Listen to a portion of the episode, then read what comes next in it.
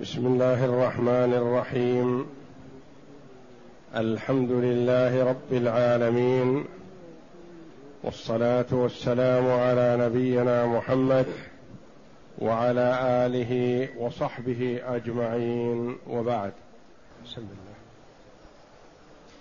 اعوذ بالله من الشيطان الرجيم بسم الله الرحمن الرحيم سبح لله ما في السماوات والارض وهو العزيز الحكيم له ملك السماوات والارض يحيي ويميت وهو على كل شيء قدير هو الأول والآخر والظاهر والباطن وهو بكل شيء عليم هذه الآيات الكريمة هي فاتحة سورة الحديد وهي أول التسابيح قال جمع من العلماء وروي عن ابن عباس رضي الله عنهما وعن ابن الزبير رضي الله عنهما ان هذه السوره مدريه يعني نزلت في المدينه وقال بعض العلماء انها مكيه واستدل على هذا بما روي في قصة إسلام عمر بن الخطاب رضي الله عنه أنه خرج من بيته فقابله شخص فقال له وهو عمر على حال كفره فقال له انت عمر وتزعم وتزعم وقد دخل ما دخل في بيتك قال وما الذي حصل قال اسلمت اختك وختنك تبعوا محمد يقول فتاثر من هذا اثرا شديدا وذهب مسرعا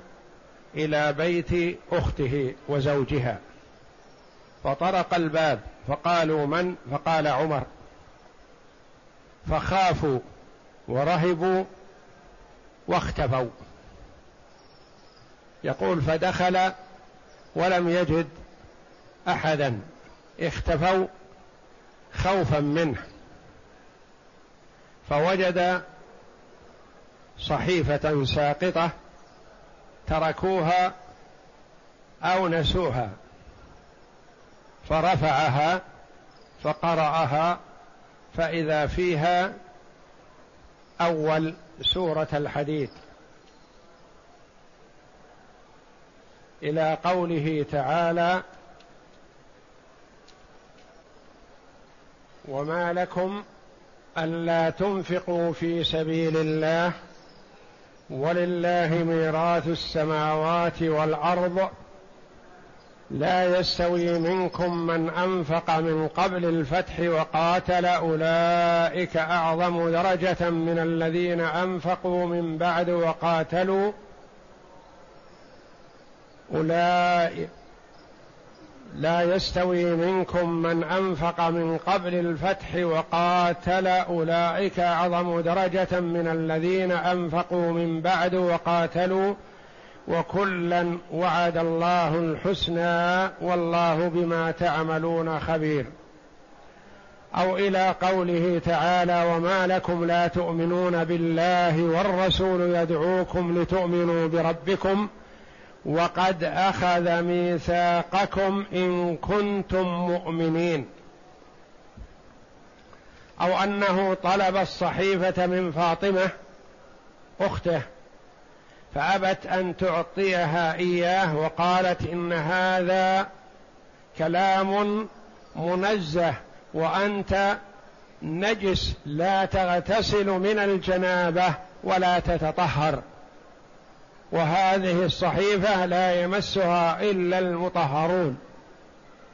فثار غضبا ثم هدا غضبه او ضرب اخته حتى سال الدم منها ثم ارعوى ولان ثم انه قال ماذا يفعل من اراد ان يسلم فسرت واستبشرت وخرج من كان مختفي ثم اغتسل وشهد ان لا اله الا الله وناولته الصحيفه فقراها وذهب الى النبي صلى الله عليه وسلم في دار الارقم واعلن اسلامه رضي الله عنه فقالوا ان هذه القصه تدل على ان سوره الحديد نزلت بمكه وهذا لا ينافي ويمكن ان الجمع بينها بان صدر سوره الحديد نزل بمكه وان اخرها نزل بالمدينه فجزء منها مكي وجزء منها مدني وورد أن النبي صلى الله عليه وسلم كان يقرأ سور, سور المسبحات قبل أن يرقد في كل ليلة وهن سورة الحديد والحشر والصف والجمعة والتغابن سبح لله ما في السماوات والأرض وهو العزيز الحكيم سبح التسبيح هو التنزيه والتقديس يعني سبح الله ونزه الله عن ان يوصف بما لا يليق بجلاله وعظمته سبح لله ما في السماوات ما يؤتى بها لغير العاقل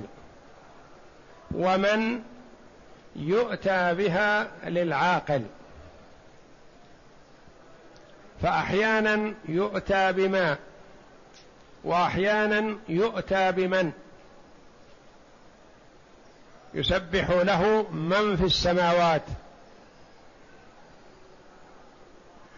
فإذا أتي بما فهو تغليب لغير العاقل لكثرته واذا اتي بمن فهو تغليب للعاقل لعقله وادراكه سبح لله ما في السماوات ما بمعنى الذي هنا سبح لله الذي في السماوات والارض يعني كل من في السماوات وكل من في الارض يسبحون الله وينزهونه ويعظمونه وسبح من الافعال المتعديه يعني يصح ان تتعدى بنفسها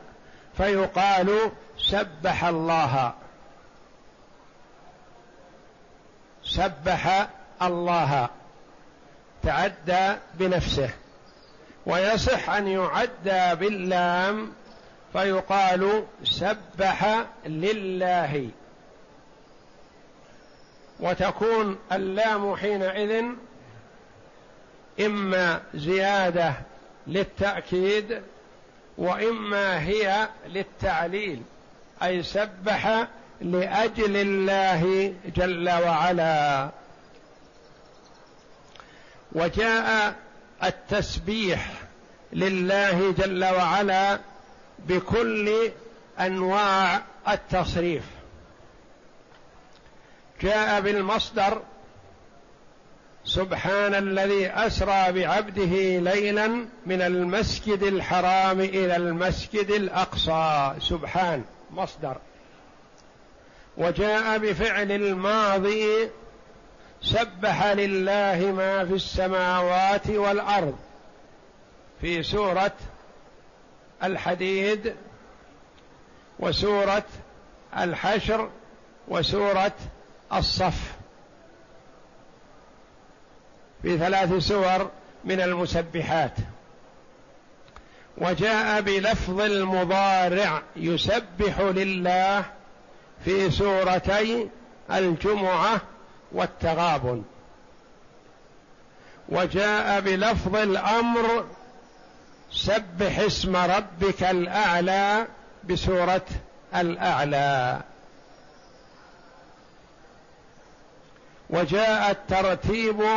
على النسق المناسب بدا اولا بالمصدر في سبحان الذي اسرى بعبده لانه ابلغ ثم بالفعل الماضي لأنه أول التصريف وهو يدل على قدم التسبيح ثم جاء بعده بالمضارع وهو الذي يدل على الحال وعلى المستقبل ثم جاء اخرها بالامر الذي هو يدل على الفعل مستقبلا فقط افعل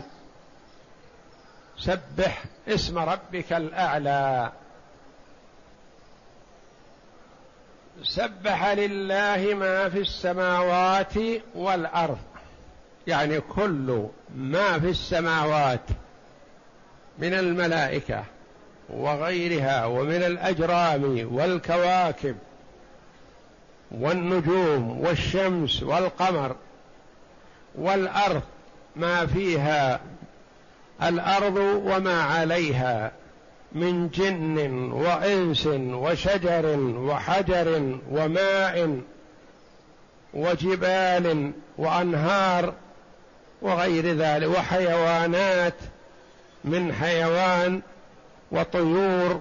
وزواحف وحشرات وكل ما في الارض سبح لله ما في السماوات والارض وما هذا التسبيح تسبيح العاقل باللسان تسبيح الملائكه بالنطق والجن والانس وتسبيح غير العاقل ما المراد بذلك قيل المراد به التسبيح يعني الدلاله على عظمه الله وقدرته وربوبيته واستحقاقه للالوهيه وحده لا شريك له يعني هذا التسبيح تسبيح الحال لا بالمقال لغير العاقل بالحال يعني بالدلاله هذا قول لبعض العلماء لأن الجبل مثلا لا يسبح بالنطق والشجر والحجر والنبات لا يسبح بالنطق هذا قول لهم رحمهم الله القول الآخر أن التسبيح من جميع المخلوقات بالمقال ولكن كل بحسبه واستدل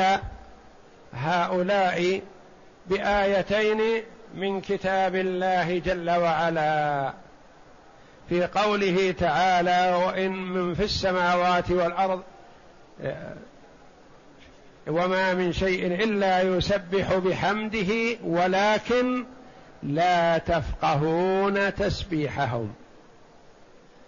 قالوا لو كان التسبيح بالحال دون المقال لفقه وعلم لأن دلالة المخلوق على الخالق دلالة يدركها كل أحد وعظمة المخلوق وعظمة الخالق تظهر من وجود المخلوق العظيم ان خالقه اعظم منه جل وعلا وهو الله خالق المخلوق العظيم اعظم منه فقوله ولكن لا تفقهون تسبيحهم دليل على ان المراد التسبيح بالمقال لكن كل بحسبه وكذلك قوله جل وعلا في الجبال التي تسبح وسخرنا مع داوود الجبال يسبحنا قالوا الجبال تسبح مع داوود على نبينا وعليه افضل الصلاه والسلام بظاهر كتاب الله جل وعلا ولو كان تسبيح الجبال بالدلاله على وحدانيه الله بوجودها فقط ما اختص هذا بداوود هذا يدركه كل احد ان عظمه المخلوق تدل على ان الخالق اعظم ووجود المخلوق يدل على تنزه الخالق جل وعلا هذا يدركه كل أحد وليس داود فقط ولكن الجبال تسبح مع داود فكان إذا قرأ أو سبح آه، نادت معه الجبال بالتسبيح وقالوا هاتان الايتان تدلان على انها تسبح المخلوقات الاخرى تسبيحا على يناسبها وليس المراد التسبيح الدلاله على تنزه الله وانما هي تسبح تسبيحا حقيقيا يعلمه الله جل وعلا سبح لله ما في السماوات والارض وهو العزيز وهو العزيز العزه الغلبه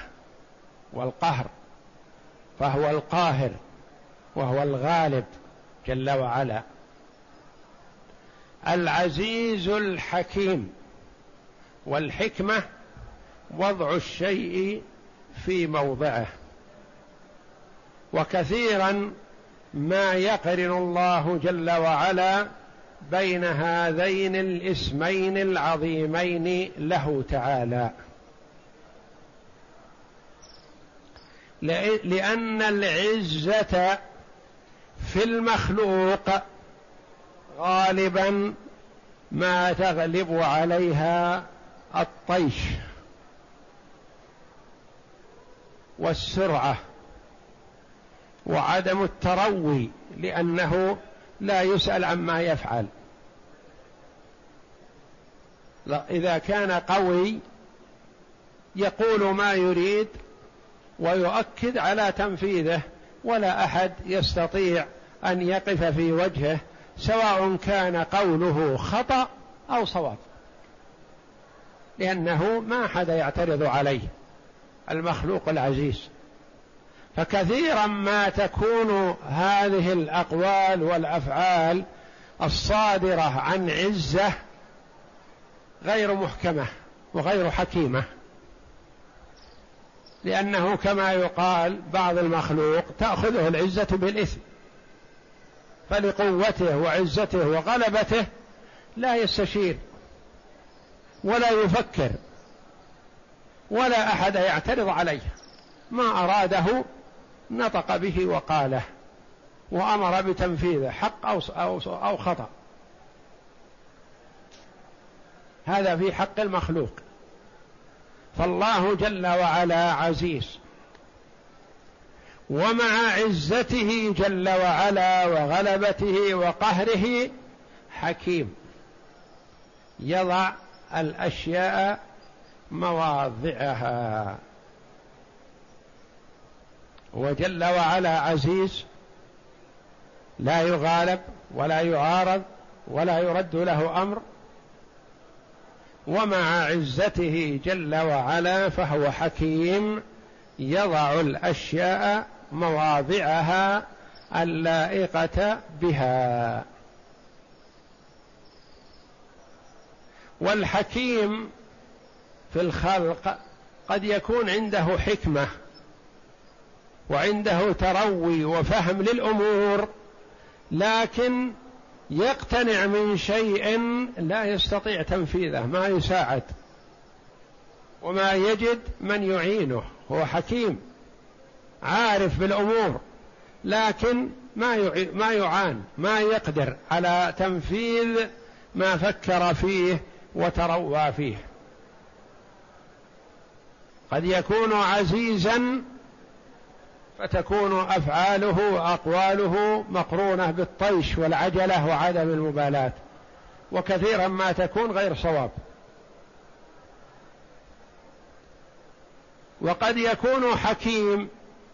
يعرف الاشياء ويتروى فيها لكن ما عنده قدره وقوه ينفذ بها ما فكر فيه ورسمه ورتبه فهما في المخلوقين لا تجتمعان غالبا وفي الله جل وعلا هو العزيز الذي لا يغالب الحكيم الذي يضع الاشياء مواضعها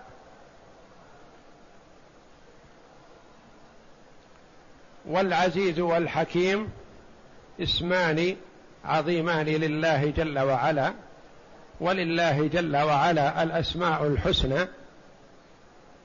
واهل السنه والجماعه في اسماء الله وصفاته وسط بين فئتين وفرقتين ضالتين وهدى الله اهل السنه والجماعه الى الحق الفئتان الضالتان فئه اثبتت الاسماء والصفات لله جل وعلا لكنها شبهتها بصفات المخلوقين من زياده الاثبات قال قائلهم له يد كيدي وقدم كقدمي ووجه كوجهي تعالى الله وهذا لا يليق بالله جل وعلا الاثبات حسن لكن التشبيه ضلال الفرقه الاخرى قالت لو اثبتنا هذه الصفه لاثبتنا التشبيه لكن ننفي الصفه فعطلوا الله جل وعلا من صفاته غلوا في التنزيه تجاوزوا الحد قالوا يترتب على الاثبات تشبيه الله جل وعلا بخلقه ونحن ننزه الله ان نشبهه بالمخلوقين فحملهم هذا على التعطيل فعطلوا الله جل وعلا من صفاته واهل السنه والجماعه اثبتوا اثباتا بلا تشبيه ونزه الله جل وعلا تنزيها بلا تعطيل فاثبتوا لله ما اثبته لنفسه واثبته له رسوله صلى الله عليه وسلم ونفوا عن الله جل وعلا كل ما لا يليق بجلاله وعظمته والاثبات توقيفي يعني ما نثبت اسما لله جل وعلا ولا نثبت صفه لله جل وعلا الا ما ثبت في الكتاب او السنه والنفي اجمالا ننفي عن الله جل وعلا كل ما لا يليق بجلاله وعظمته يخبر تعالى انه يسبح له ما في السماوات والارض من الحيوانات والنبات كما قال في الايه الاخرى تسبح له السماوات السبع والارض ومن فيهن وان من شيء الا يسبح بحمده ولكن لا تفقهون تسبيحهم انه كان حليما غفورا وقوله تعالى وهو العزيز اي الذي قد خضع له كل شيء الحكيم في خلقه وامره وشرعه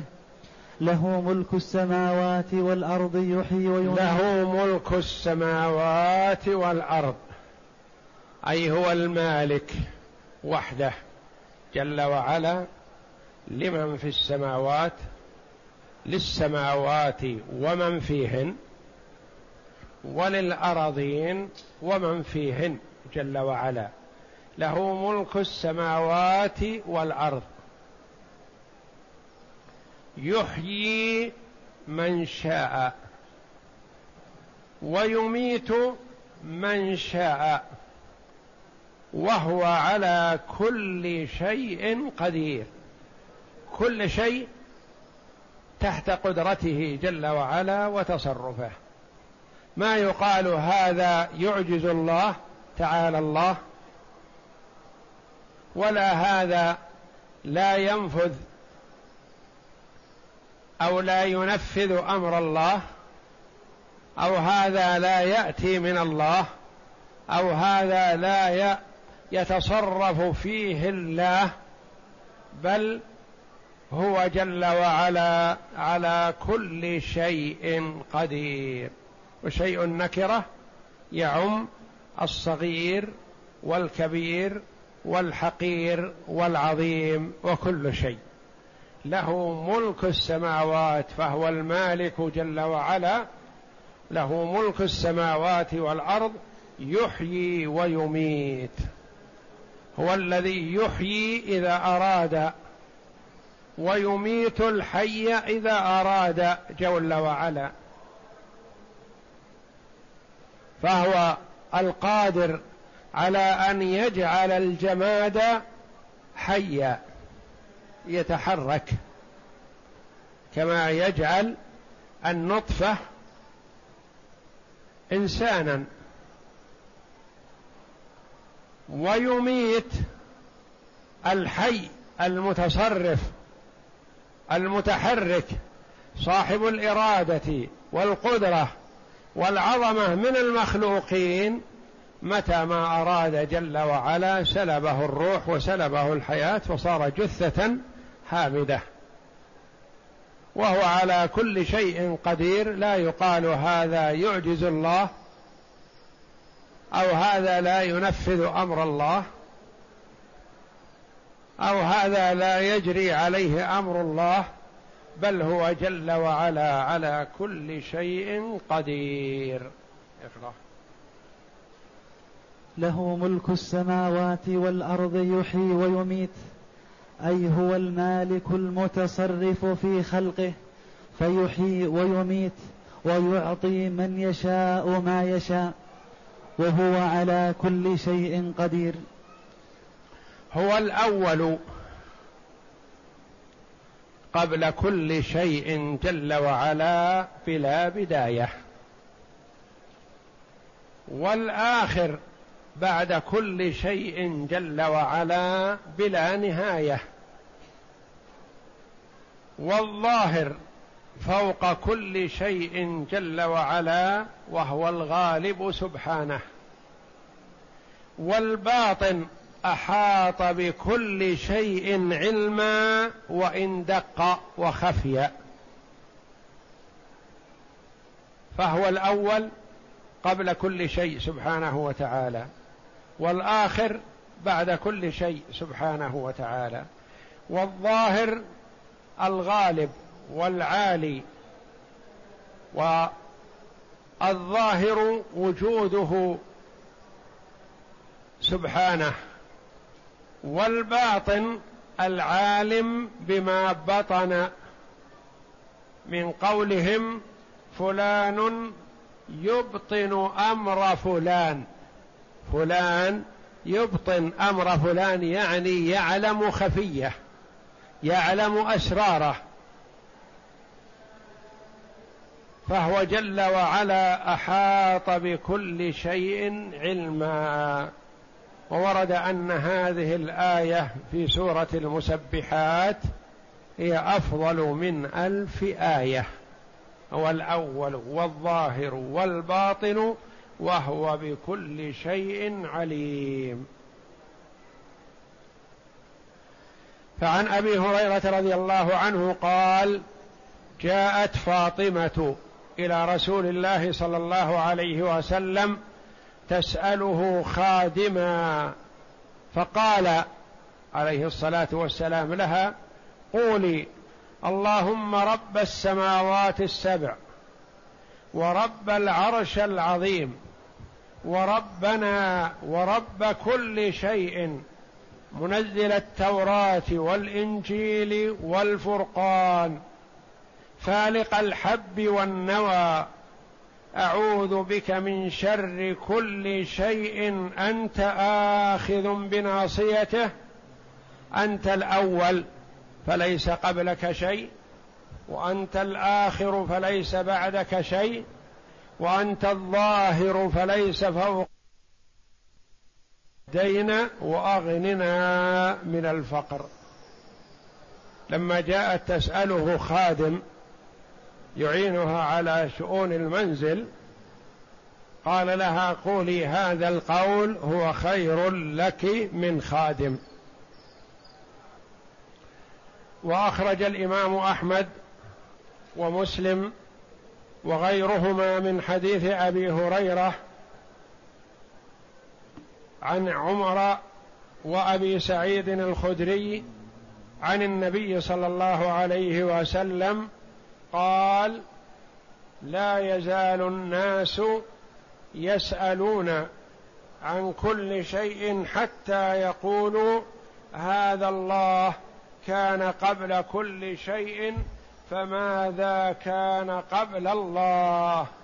فان قالوا لكم ذلك فقولوا هو الاول قبل كل شيء والاخر بعد كل شيء وهو الظاهر فوق كل شيء وهو الباطن دون كل شيء وهو بكل شيء عليم فجاء تفسير الاول والاخر والظاهر والباطن بهذين الحديثين فسرهما النبي صلى الله عليه وسلم نعم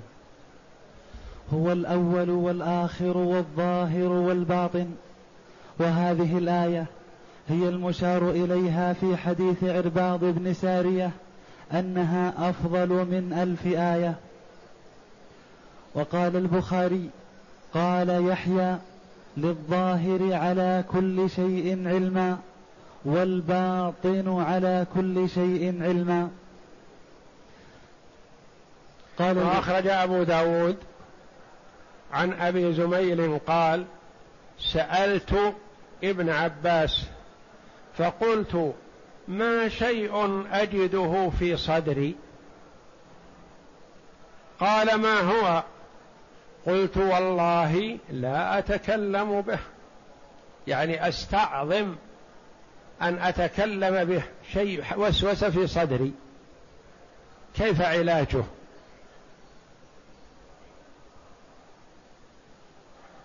قلت والله لا اتكلم به قال فقال لي اشيء من شك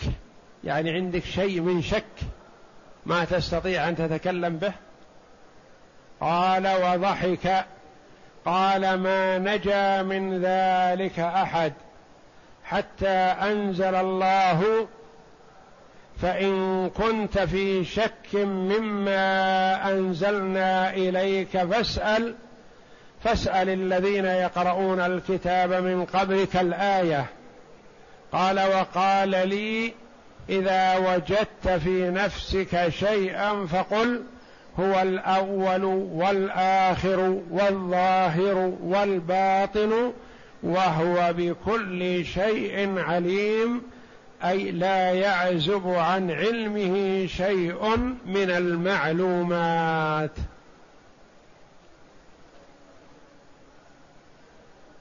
فهذا التابعي يشكو على ابن عباس رضي الله عنهما شيء يجده في نفسه يستحي ويستصعب ان يقوله فارشده ابن عباس رضي الله عنهما قال اذا وجدت مثل هذا وهذا قد لا ينجو منه احد فقل